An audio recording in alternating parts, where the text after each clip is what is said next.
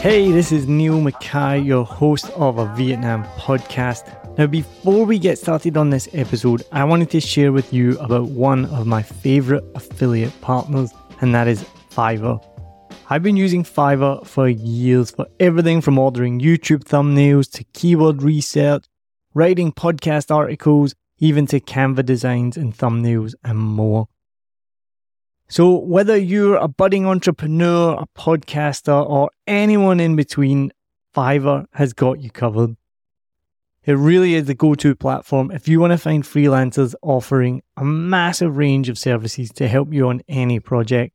Maybe you need a stunning new logo or just a short animation, whatever you need, you can find it on Fiverr. What I love the most is how easy Fiverr makes it to connect with talented freelancers from around the world, all at prices that will fit whatever your budget is. Plus, with Fiverr's secure payment system, you can trust that your transactions are safe and secure. No dodgy people you meet on Facebook groups that disappear with your money and never give you what you want. What, that's only happened to me? As an affiliate partner, I will get a small commission if you use the link and at no extra cost to you. As an affiliate partner, I will get a small commission if you click my link and you buy something, all at no extra cost to you. And best of all, you will be directly supporting the making of this podcast that you're listening to for free, but it is not free to make.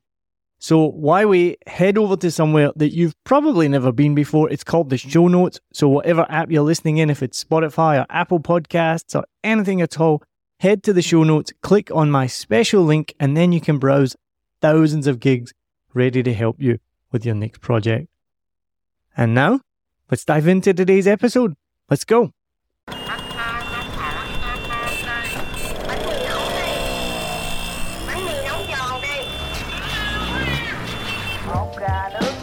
Thank you for listening to 7 Million Bikes, a Vietnam podcast. We share the stories of people connected to Vietnam. My name is Annie, and I'm your host today. I've been living in Vietnam since 2017. My parents are Vietnamese, but I grew up and I was born in Hungary. This is an exciting moment for me to be uh, featured on a Vietnam podcast as a guest host. Today, I've got someone really special a podcaster, a teacher, a journalism graduate, and he has over 350, almost 400 episodes on his podcast, and it just started a year ago. So, welcome, Connor Kelly. Hi, Connor. How are you? How are you? I'm good. I'm very excited for this. I'm excited too. Today, we will talk about mental health, self development, and overcoming challenges. And I'm pretty sure you got a lot to share.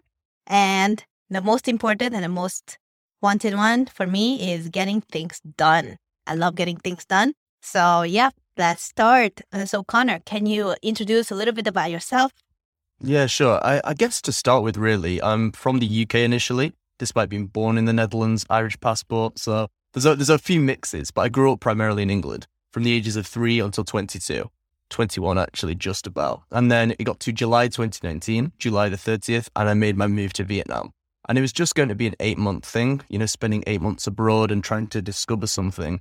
And it's now turned into almost three years going on four. So it's been a, a wild journey, but that's how it's all transpired. That is amazing. And uh, I just want to know, like, why Vietnam? I mean, it could have been Bali, it could have been the Netherlands if you were born there. So, what brought you to Vietnam? To be honest with you, I was doing a TEFL course to teach English abroad and went on the website and I had no direction. All I wanted was a completely foreign, different environment. So the first place that was going to give me an opportunity, I would take it if they gave me accommodation. Because moving abroad for the first time, I wanted a house. I wanted something that would make me settle and make the process much easier. So Vietnam was the first place to pop up, gave me the job, gave me the accommodation. I researched for about two minutes and thought, yeah, why don't I just get this done? Why don't I just take the first country that comes up? Vietnam sounds fine. Let's go. And the rest is history. Suddenly I booked the flight and notarized my documents. And yeah, July 2019, here we go. That is amazing. You know, it's really motivating for someone who might have not made that move in their life. And just to side like to go back a little bit, like what triggered you to kind of like explore a very new environment? That's a good question. I think I'll have to give my dad a shout out because I might have told you he does 15 countries a year, I would say. He, he travels extensively. And so, therefore, I've always had that influence that the world is huge, genuinely huge, go and explore it. And I, I remember throughout high school thinking if I want to achieve something, it's got to be to live abroad and live in a different environment and really test myself. And so I thought, I'm 21 now, I have no responsibilities, no pressure. This is the perfect time. And if I don't actually do it now, I could be 10 years in the future still wishing I made that move rather than just effing doing it. I don't know if you can swear on here. So I'm not say either. rather than just bloody doing it Yeah. and getting it done. So it wasn't as easy as that. I had a lot of challenges, mainly mental, to overcome before doing it.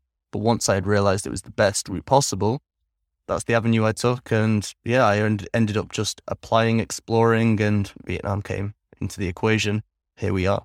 That's cool. I hope all the listeners are getting inspired by this story, even though it's just like the first 10 minutes of the podcast. And I just want to help the audience understand like how did you go from journalism to podcasting? Because shared with us at the beginning of the podcast that you were a journalism graduate and we know that you have a lot of podcast episodes going on on comeback. So yeah, So tell us about that. How did journalism go into podcasting? Exactly. Right. I think they're very linked. I think you can definitely interlink the two. Where a journalist, I guess a traditional journalism interview will be to find somebody, find out what they do, why they do it, share their piece on it, etc. Podcasting's basically the same.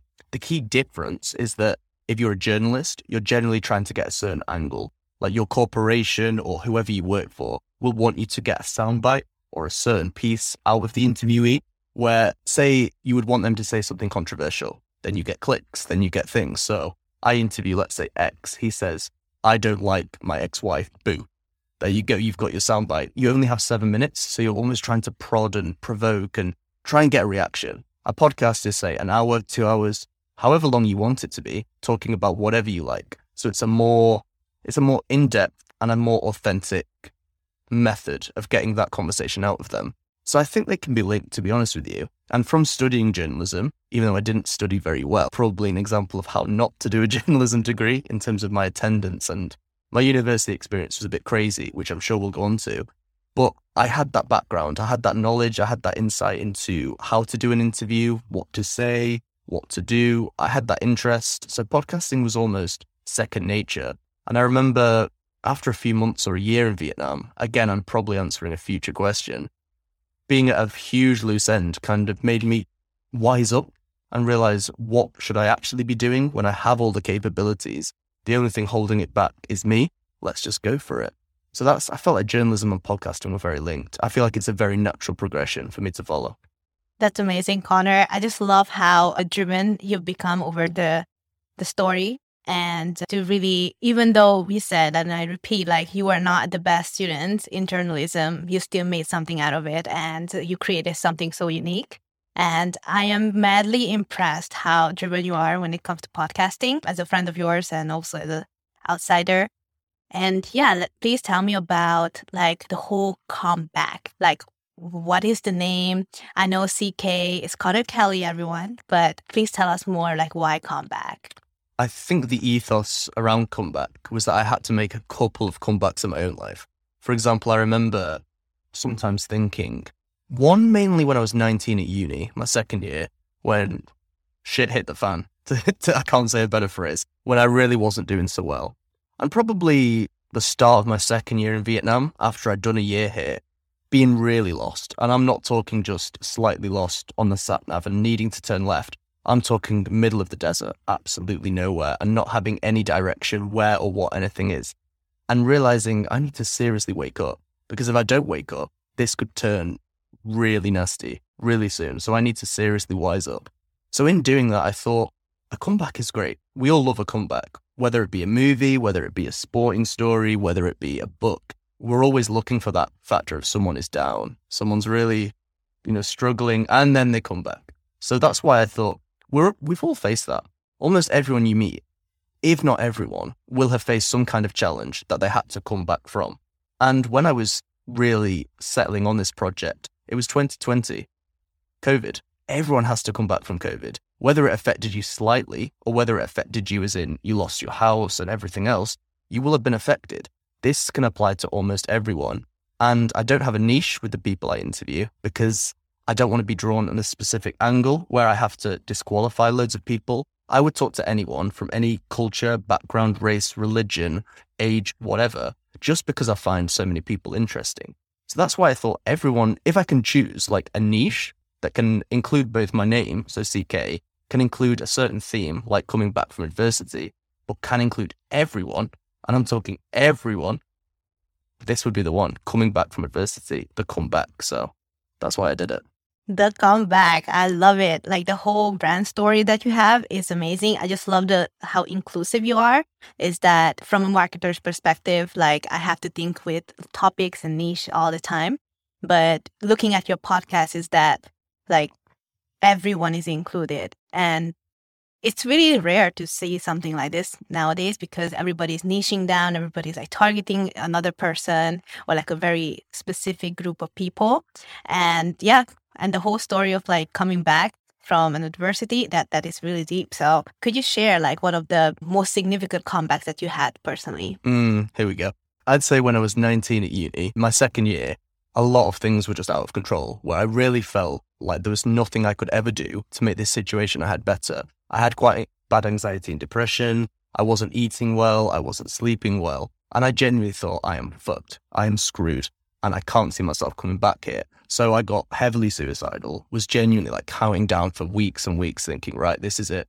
Can't live anymore and blah, blah, blah.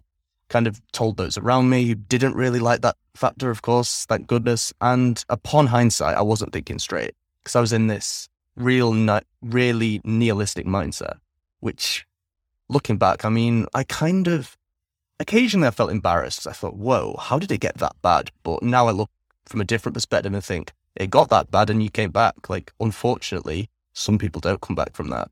The second one is probably the start of my second year in Vietnam. Let's go back to October, November 2020. I remember thinking, I'm in this huge, fast, vibrant, bustling, fun city. I've got nothing to do because I'm not putting myself out there. I don't know who to turn to. I'm completely lost. There's a pandemic going on. What am I doing? I know I'm better than this, but I'm not showing it.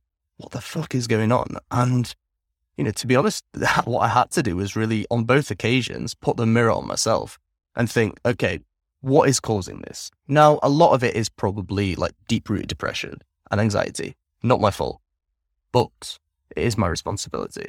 Regardless of, you know, I can blame the fact that it's a chemical imbalance or the fact it's genetic, whatever, whatever the actual reason is, it probably doesn't matter.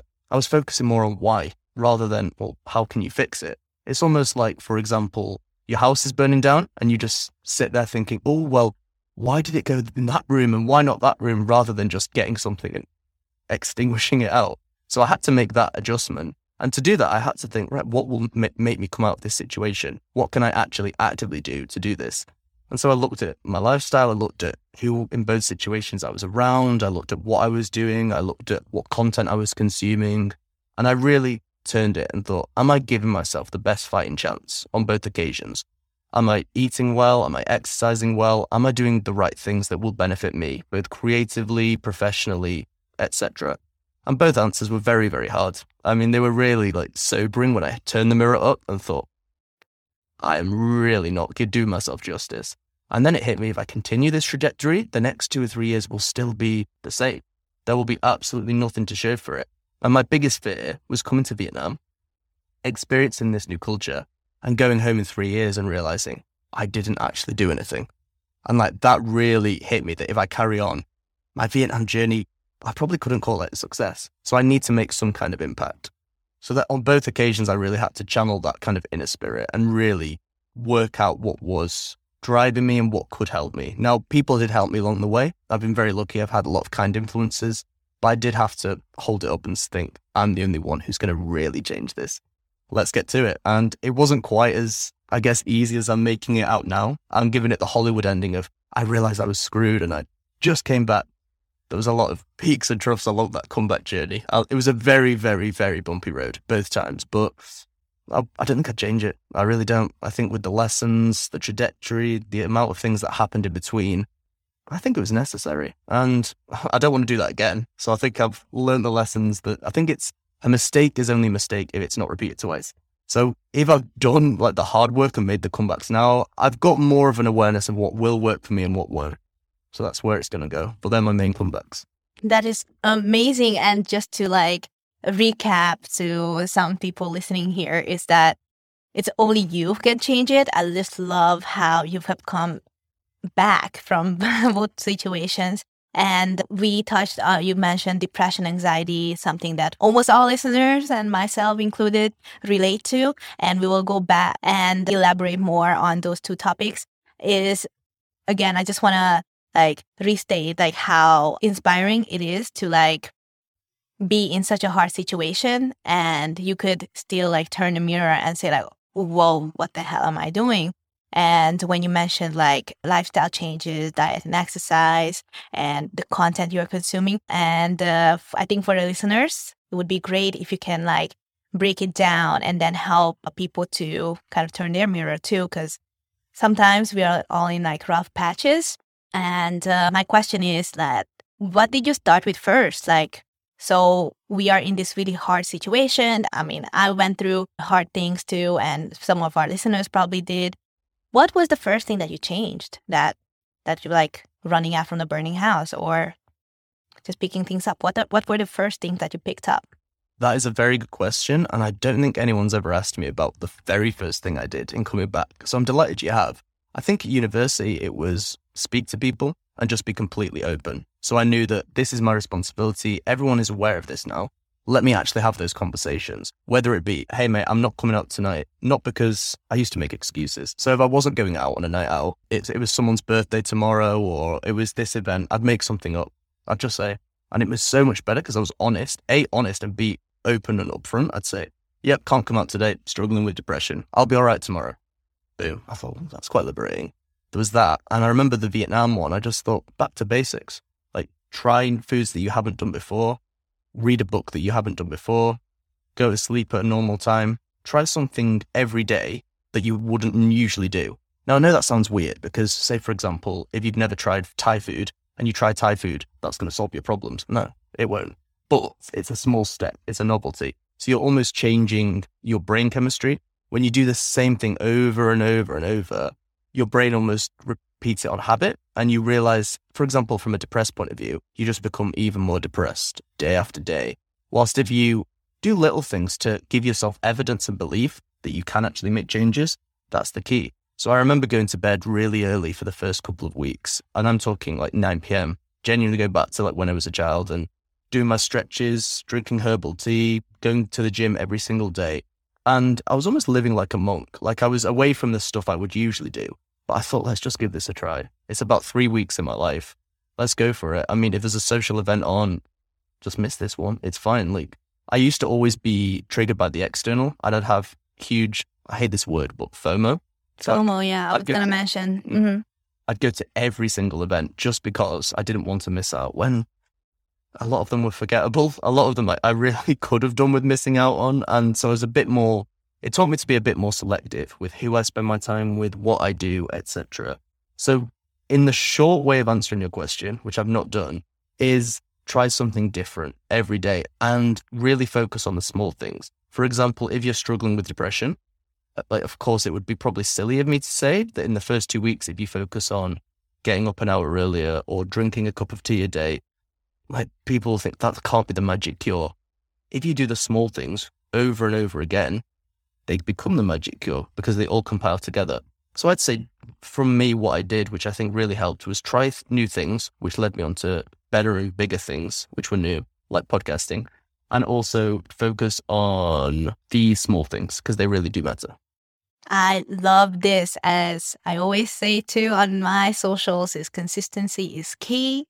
And uh, even though, like trying new things, yeah, it is great. And I love how you simplify like trying new things is not always like, oh, moving to another continent or another country, but like, you know, getting a different type of food that night or going to bed like three hours earlier. I think these small new things can also like could should also excite people. Yeah. Right. Yeah, actually, I want to try Thai food now or do something. Just kidding. But yeah, I I really admire that too. And the first point is communication. Like, I just really really love how you started off with communication too. Like trying out things is great, but communicating to your surroundings what your needs are, it's like setting the boundaries, right? So um, for people who might struggling or just feel like they are doing too much. Sometimes like saying no is is is really helpful. Yeah. So we started off with your story when you were 19 and also being in Vietnam. And now we've talked about some of the low. How about we mention some of the highs? So now we're coming back, but now we are shooting up to the sky. Please share with me or with us one of the coolest stories you have in Vietnam or Saigon. I'm pretty sure you have many. I think I have many. None are coming to mind as you mentioned. The coolest story. Aside from meeting me, obviously. That goes without saying, except for that interview, interview 351, I think. Okay. Yeah, that's what it was. My coolest Vietnam story. To be honest with you, I, don't, I usually hate like the funniest or the coolest because I think this has to be incredibly cool. You know, when someone says to you, what's the funniest thing you've ever heard? I always think this is going to be shit. Exactly. You know what I mean? yeah. So I'm kind of thinking that now with the coolest, I don't, let's niche it a bit. So like cool as in And most memorable, I guess. that- most memorable. Kind of changed something in you or like it surprised you. Mm. Most memorable, I, I guess I've got one for cool. I kind of have one for cool, quote unquote. And I don't know if this is cool, it was just fun. So I'll just say it. It doesn't really relate to Vietnam specifically. It does actually. It involves Vietnam. Christmas Day, 2019. Okay, Christmas again. I, I saw your face. Christmas, fuck. the people I was living with, we lived in like an apartment complex, and it was a very Christmas home away from home. My first Christmas abroad, and so I was a bit nervous about it because you know I quite like Christmas, if you're aware. and yeah, I was I was loving the whole day. Like we basically just you know had a few beers, quote unquote, all day. Played some music, played some games, and then at midnight, so I think 24 hours after I'd stopped, after I'd started partying, my brothers came and they were on their way from Manchester, stopped off somewhere, ended up in Ho Chi Minh. So I'd lost my glasses because I used to wear glasses at that point. And I go to the airport with my friend and I literally thought, if I, like, I, I couldn't see them. So I said to my friend, I said, if you see a guy with blonde hair and a guy with ginger hair, it's probably them because I can't see. So I'm just there and people are coming from arrivals. I've not got Scooby Doo.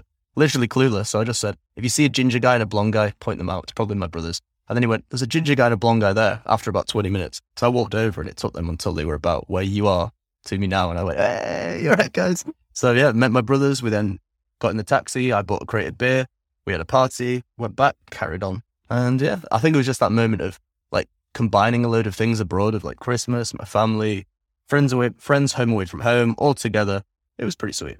That's that's spring to mind. Spring to mind. I mean, there's many, mo- there's many more, but I think this one combines a lot of the things I enjoy. So like family, Christmas, friends, perfect. Yeah, awesome. First Christmas abroad is always scary for me too. When I was in the States experiencing Christmas for the first time outside of home, it's kind of scary too, but also weird. Could be lonely, but I'm happy you had, you know, your friends and your glasses lost. Yeah, the glasses. Yeah, thank God I had laser eye. 'cause that- Exactly. yeah, that helped it. All right, that's that's really fun. And how do you think about you know living in Vietnam as an expat? Like, is it fun, or how do you find the community here? I think it's fun, and I think it is fun, and it is wide ranging, and it is vast. But it's important to try and get out a bit more. Like I realized at certain points, I'd be with the same individuals, the same five or six people. I thought there are so many people from all over the world here. And I guess I'm lucky with my podcasting that I get to meet all of these characters.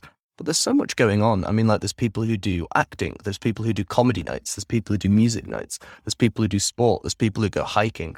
There's so much. Like unlike, for example, your small town at home, you can see so many different groups and communities. Like, really go for it and really try and find them. That's one of the biggest, probably. If I had to name the top five things that I've really loved that I've done in Vietnam, so my top five things that I've done that I'm really proud of, it would be immersing with different groups, different people who I otherwise wouldn't mix with.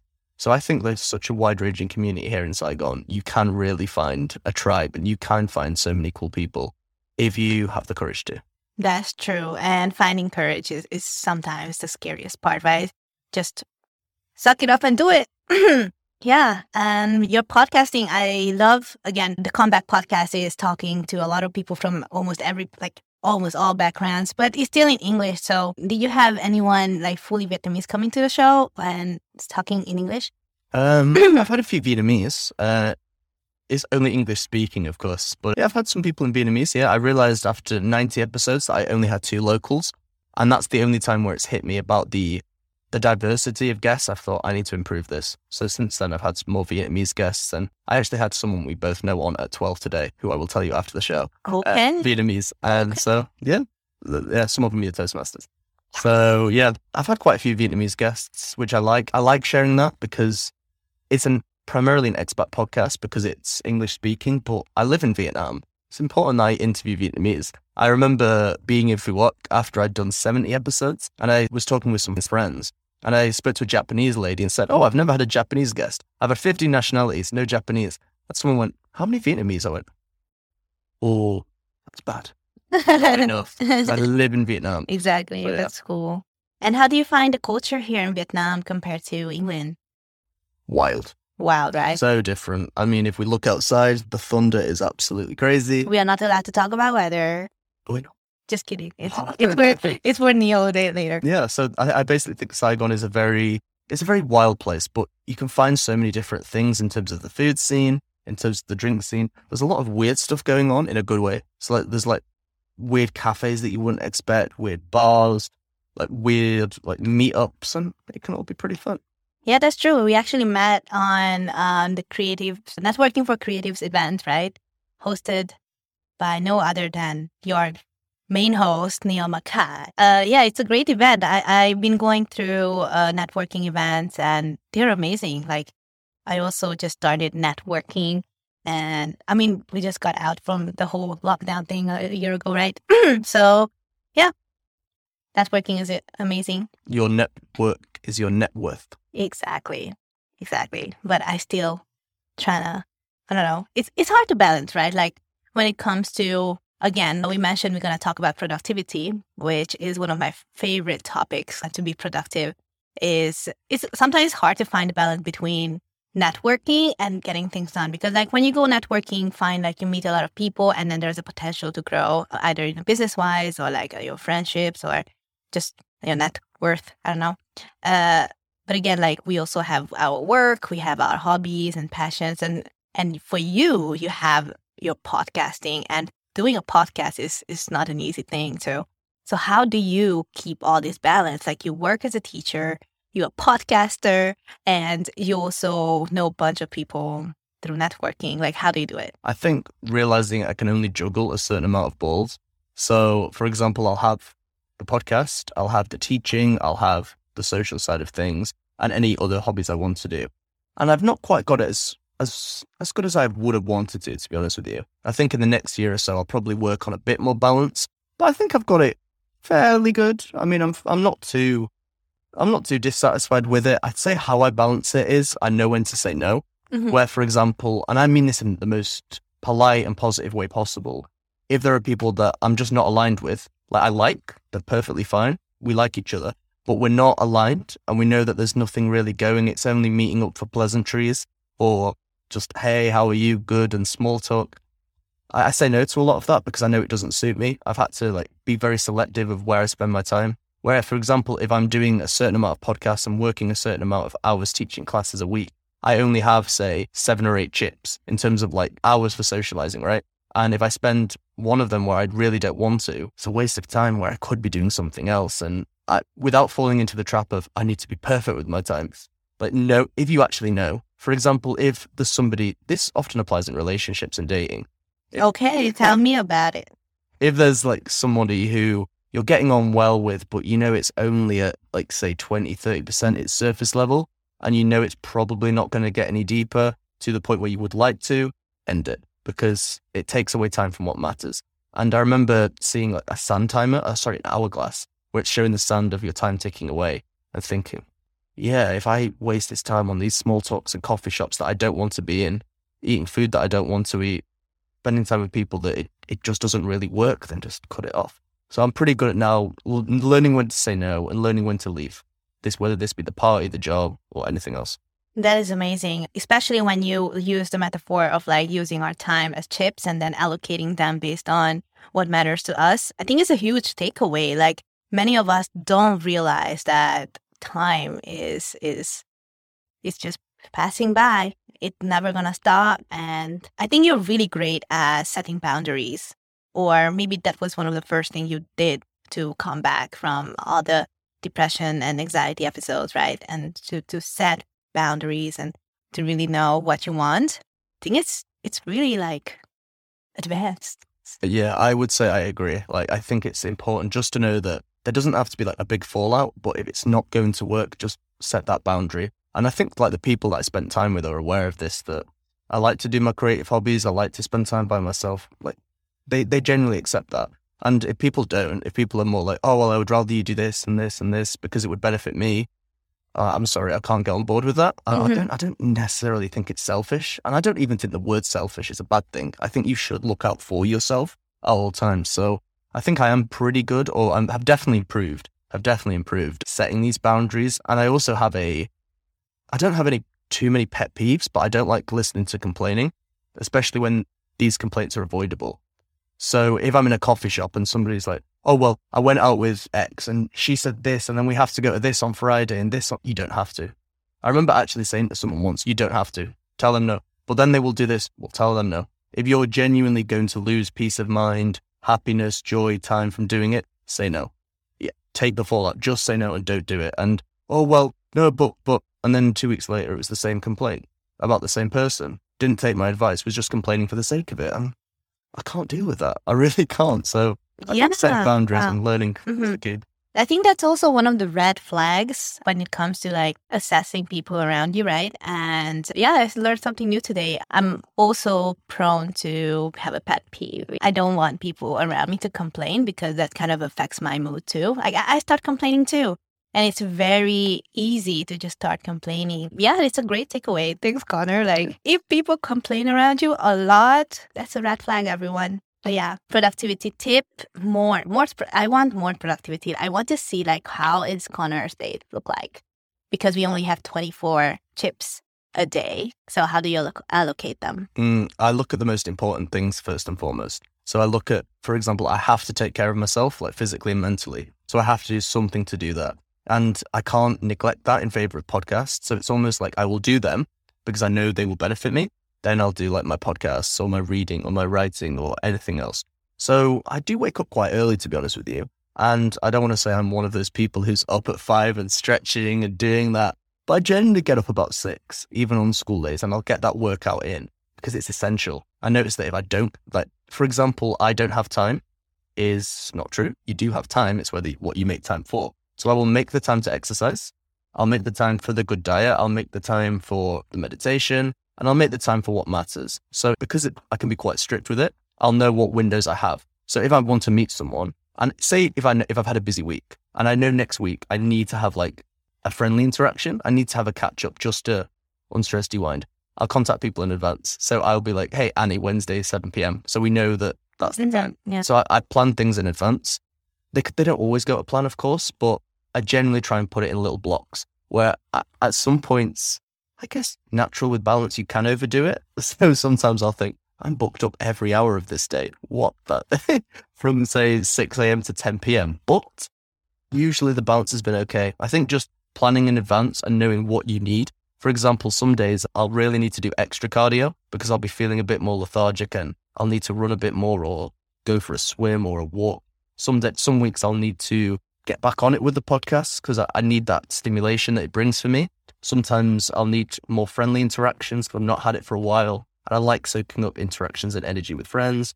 I think just working out what my needs are and really allocating them accordingly. Yeah, I really love how you mentioned that you can plan ahead, but also like stay flexible. Yeah. Because I know many people who want to get on this, like, oh, I'm going to be productive. And then they just like over plan themselves and obviously get disappointed when the plan didn't work out. And uh, I guess m- my suggestion is like to go slow and, you know, one day you just focus on one highlight. And then the, the more you do it, the more things you can plan more efficiently. what I have noticed is I realized this the other day. Say my first year in Vietnam, I'd look at my day and all I'd have was my two classes and the rest of the day was free. And it would be a chore if I had to do one other thing.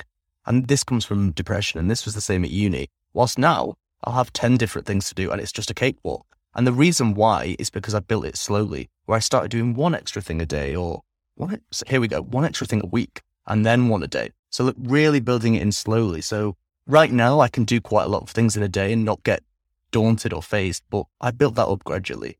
That's true. Over time, yeah. Yeah. I, I agree with you on the small steps point. That's true. Small steps because life is not that short. People say life is short. Honestly, I think life is just life, right? Yeah. And we've talked about productivity and you talked about your writing. And okay, we are friends. So I kind of know a little bit of, about that, your writing. But to give the audience a bit of a background. So Connor was in journalism and he had a bunch of stories to share. And now he's planning to write a book about it. So we want to hear your book journey. How is it planning out? What? Just tell me about it. Yeah, to be honest with you, I don't want to talk about too much about it, to be honest with you, because it's in the early stages and I'm still working out exactly when it's going to go and what exactly is going to be put in and how to regulate it. So it is in the process and I am excited for its release. But right now, I'm still working out plans around it. So I'll only share certain snippets. A lot of it will be my personal experience, whether that be in Vietnam or at home. But I think it will be, I think, to be honest, there's a few plans. And the reason why I'm not talking about too much with you is because I'm still thinking, well, I could do that plan and that plan. And I'm almost in that stage of, I'm sure there is a phrase for it. You know, when you have loads of plans and it's just about sorting them together. Exactly. I'm in that point. So Mhm. I don't want to give too much information because they could change day by day. But it is in the process. And I'm glad you asked me because by my birthday, I should have something really concrete, which is in two and a half months. So Exactly. August. there we go. August 8th, 11. Thank you, Annie. Nearly. I was always there. Yeah. First of all, as a friend, I asked you publicly about your book. So, like, I'm manifesting or help you manifest that you will write a book. And, you know, just letting people know that uh, an awesome book is on the way.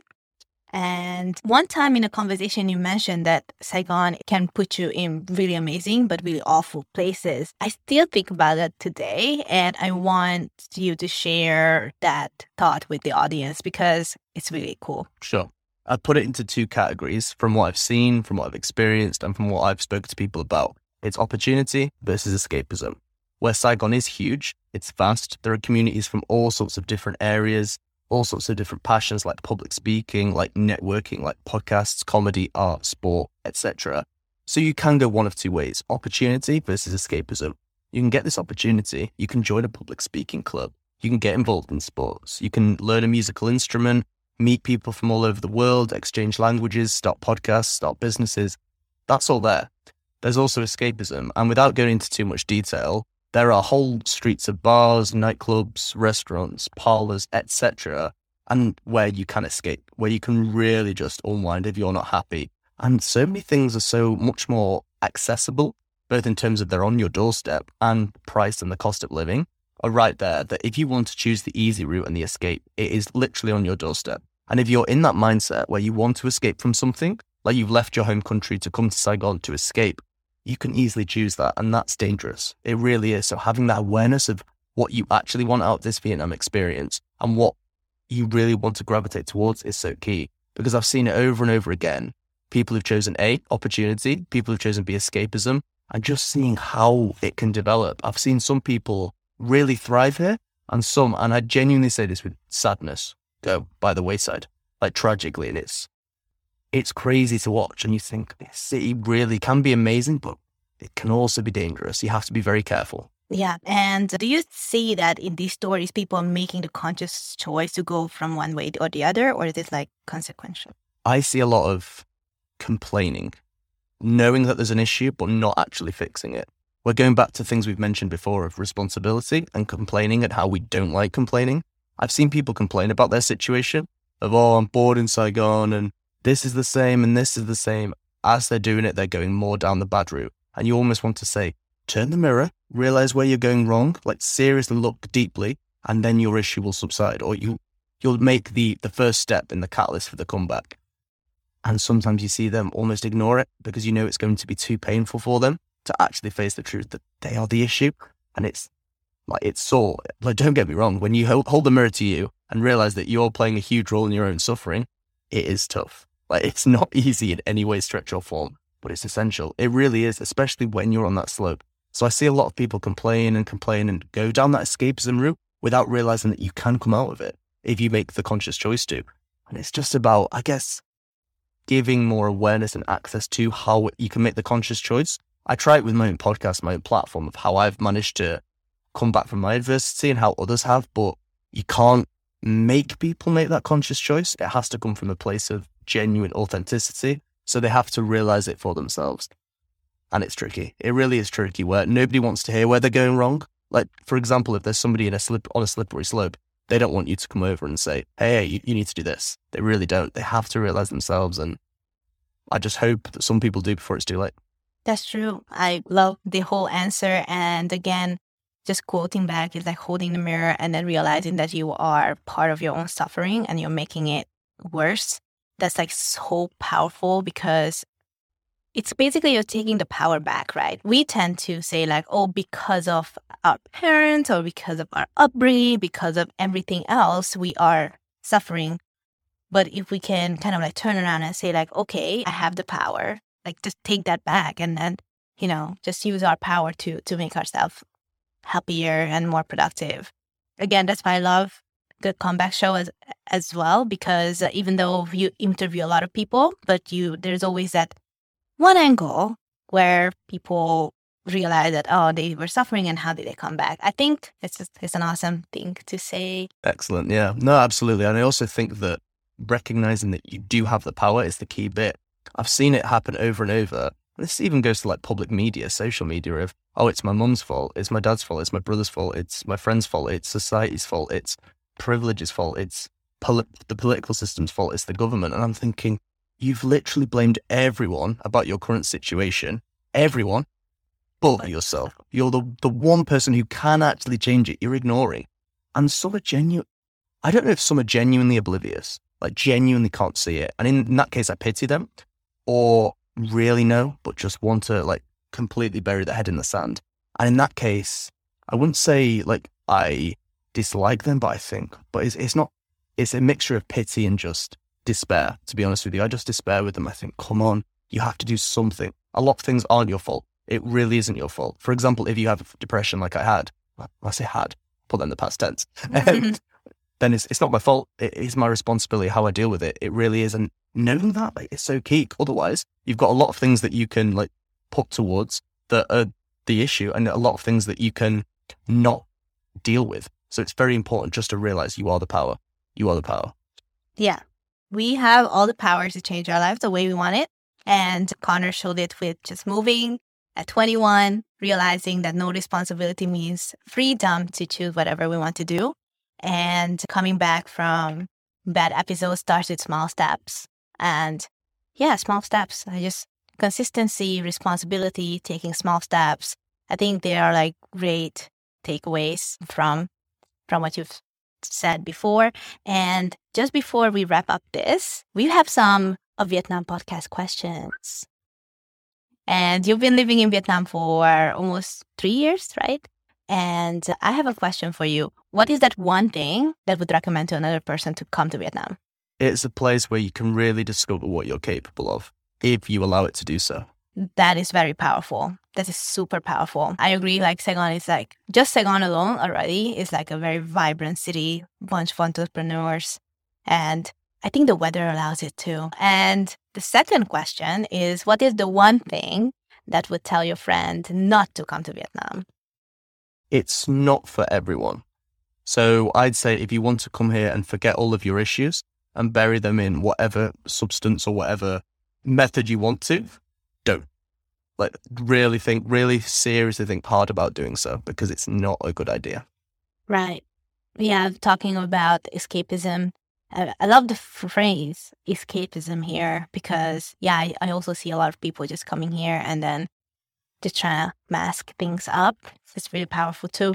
And uh, my third question is what question do you want to ask the next guest? The next guest will be based in Vietnam, Saigon. Yeah, he's gonna be here. it's a Vietnam podcast. Um, the next guest, I would ask them if they could go back to themselves three months before they came to Saigon, Vietnam, knowing all they know now, what would they tell them? Whoa. Okay. Okay. And before we wrap up, what would you tell yourself? Three months before coming, Exactly. just do what you really want to do and seriously do it. Where I'll give you the example why I say this. I should have started comeback the day I arrived. And I remember the day I arrived, I had it all like ready. But I would thought, no, let's just settle in first. Or let's just do this first. And there was always something I was putting ahead of it. When really now that's like my catalyst for my own personal comeback. Like that's my project, that's my journey, that's my ethos. I should have done it that day. But I wasn't because I was still in that phrase of, oh, let's just let's just take things slowly and procrastinate. So I would say just do what you really want to do. Be on as long as it doesn't harm anyone, of course. If it's a business project, sports team, go for it. Be unapologetic about the process. Really mm-hmm. put your heart and soul into it, and you might surprise yourself. You really might surprise yourself what you can achieve. That is really true. Amazing. Again, like wrapping up, guys, we've listened to how to come back from adversity and taking it with small steps and to really set your boundaries to know when to say no and what your needs are. And what else? We've talked about the two situations of coming to Vietnam, whether you can be an opportunist or escapism, and consider your hours as a chip where you can allocate your time and be freaking passionate of what you want to do and just go for it. Did I summarize it well? You did, and it's got me thinking. But maybe I should summarize my episodes. I love that. Yeah, yeah, just like a quick recap. And everyone, we've listened to Connor Kelly from Comeback Podcast. You guys can find him on where can we find you? We can you can find me on all podcast streaming platforms except for YouTube. So Spotify, Apple Podcasts, Google Podcasts, etc. That's come comeback, comeback. Uh, the CK at the end is capitalized because it's my name. So you can type in that. You can also type my name in next to it, which is Connor with one N, C O N O R Kelly. Then it should come up. Feel free to check it out and hear a lot of these episodes, including number 351, which is your guest host. Annie Huang. Thank you guys for listening, and we hope you have a great day from 7 Million Bikes Podcast, a Vietnam podcast. Yay. Thank you for listening to a Vietnam podcast by 7 Million Bikes. My name's Neil Mackay, and I'm your regular host.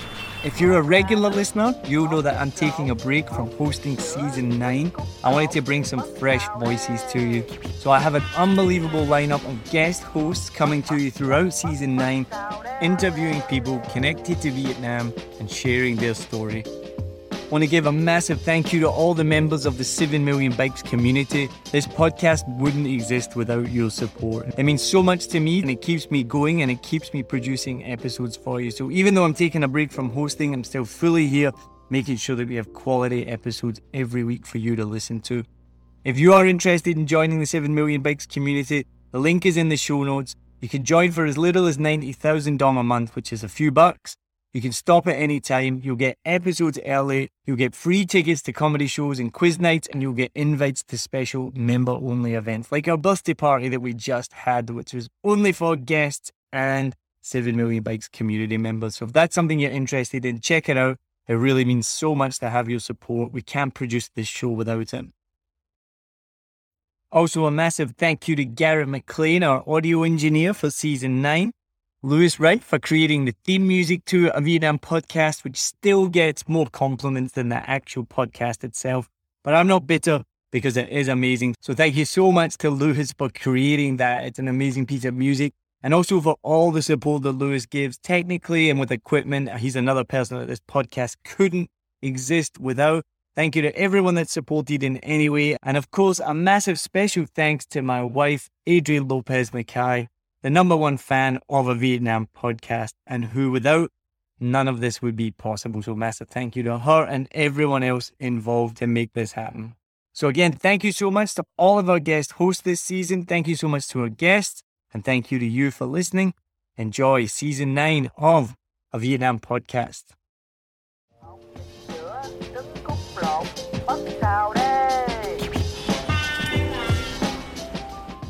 I hope you enjoyed this episode. If you're like me, you may use your laptop at places where you have to use public Wi Fi. This opens you up to digital snoopers. It's a massive problem. It can be your internet service provider, or you know who, looking at what you do online, or a cyber criminal trying to steal your bank passwords or credit card info, or even a hacker at the next table trying to steal your sensitive data. These days, it is vital that you keep your data safe. NordVPN keeps all of these snoopers away. It makes your internet activity private, protects you from accessing dangerous websites that are phishing for your data, and lets you enjoy your favorite content securely even while away from home. And it's easy to use, even I could use it. I've actually been using NordVPN for years now here in Vietnam, and I'm excited to be an affiliate partner with them. I've used NordVPN to watch Netflix, BBC, Disney Plus with ease, and I also know that my information and data are safe from prying eyes, whoever they may be. Join now and you'll get 68% off and three months free when you go to my link, nordvpn.com forward slash SMB. Just again, for those hard of hearing, nordvpn.com forward slash SMB. The link is also in the show notes. I know nobody checks them out, but go check that out and you can get the link from wherever you are listening to this podcast. As an affiliate partner, it also means that I will get a small commission when you sign up, but at no extra cost to you. So not only will you be getting a great deal through 7 Million Bikes, you get a great VPN and you'll be supporting 7 Million Bikes podcast. Stay safe online and enjoy the shows you love. Any questions, just let me know. You know how to get in touch with me. And thanks for listening to this show. Cheers.